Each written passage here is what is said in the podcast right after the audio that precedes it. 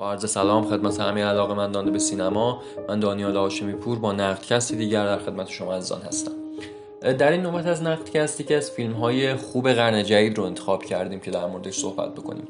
فیلم درایو یا رانندگی که ویندینگ رفن اون رو کارگردانی کرد و اون سالی که اکران شد یعنی سال 2011 خب هم مردم خیلی برخورد خوبی کردن و استقبال خوبی ازش کردن و هم منتقدین خیلی فیلم رو دوست داشتن و در کل جزو یکی از موفق ترین فیلم های ویندینگ رفن می‌تونیم به حساب بیاریمش. قدرت اصلی درایو در داستانش نیست یا حتی در فیلم نامش هم نیست. فیلم نامه رو حسین امینی نوشته بسیار فیلم نامه چفت و بست داریه. منتها خب همه چیز در عادی ترین حالت خودشه و حتی شاید شنیدن داستانش که یک داستان کاملا پلیسی جنایی و اکشن هست خیلی کلیشه به نظر بیاد. منتها قدرت اصلی فیلم در وهله اول در کارگردانی ویندینگ رفن یعنی یک کارگردانی حیرت انگیز رو ما باهاش طرفیم.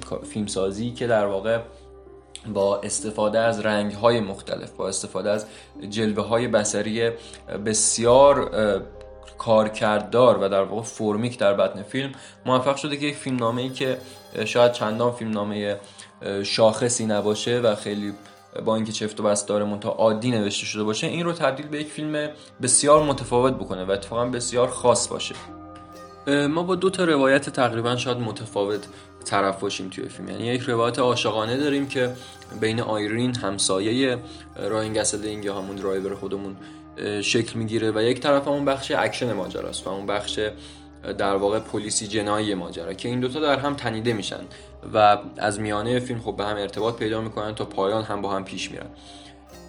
فیلمساز به شکل خیلی واقعا چیره دستانه ای اومده با استفاده از کدگذاری هایی که تو فیلم کرده و اون در واقع جزئیاتی که به تصویر کشیده.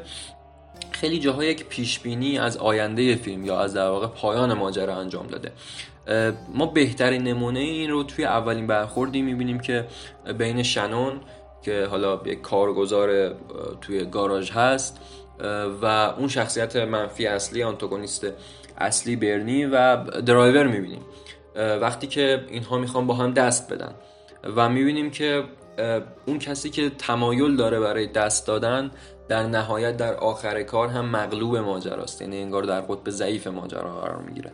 همونطوری که اول شنون دست دراز می‌کنه وقتی می‌خواد قول بده با اون آنتاگونیست و آنتاگونیست دست باش نمیده می‌بینیم که آخر هم توسط همون آدم از بین میره و همین اتفاق برای درایور و اون آنتاگونیست هم رخ میده. یعنی خب اون برنی علاقه داره که دست بده و وقتی این اتفاق انجام نمیشه می‌بینیم که در نهایت هم یک همچین اتفاقی منتها با روی کرده دیگه داره شکل می‌گیره در درام.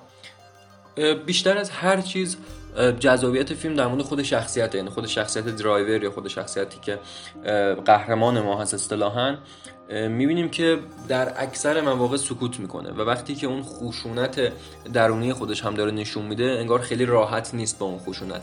در اکثر صحنه‌ای که اون آدم می‌کشه می‌بینیم که بعد از قتل مشخصا خیلی حال خوبی نداره. و یک مرگ خواهی آگاهانه در این شخصیت وجود داره که دیگه اوجش رو در پایان فیلم می‌بینیم. از این منظر خیلی خیلی به بعضی از شخصیت های سینمای کلاسیک مثل مثلا نمونه بارزش میشه جف کاستلو در فیلم سامورایی شاهکار ژان پیر ملویل که الندلون هم نقشش رو بازی می‌کنه. مثلا شخصیت خیلی مشخصه که وام داره شخصیت جف کاستلو. هم در رفتار و هم در اون فرجامش که یک مرگ خواهی آگاهانه است. یا مثلا فیلم مهم ویلیام وایلر فیلم داستان کارآگاه Detective Story که اون هم دقیقا در پایان یک همچین مرگخواهی آگاهانه ای داره شخصیت کرک داگلاس و وقتی دیگه همه چیزش رو از دست داده خودکشی نمی‌کنه. اما با یک فراغ بالی داره به استقبال مرگ میره به آغوش مرگ میره. این اتفاق دقیقا خب در درایو هم میفته و اون پایان درخشانی که داره وقتی که دیگه شخصیت آیرین رو از دست داده و دیگه چیزی براش باقی نمونده. ما دقیقا یک همچین اتفاق اونجا هم می‌بینیم. درایور به عنوان یکی از فیلم های خیلی خوب ویندینگ رفن که خوب از کارگردانان خوب مستقل سینمای آمریکا هم به حساب میاد. به نظرم یک اکشن بسیار جمع و جور بسیار تا حد زیادی دیدنی و هیجان انگیزه که خب رانندگی در واقع عنصر اصلیشه و راننده هم شخصیت اصلیشه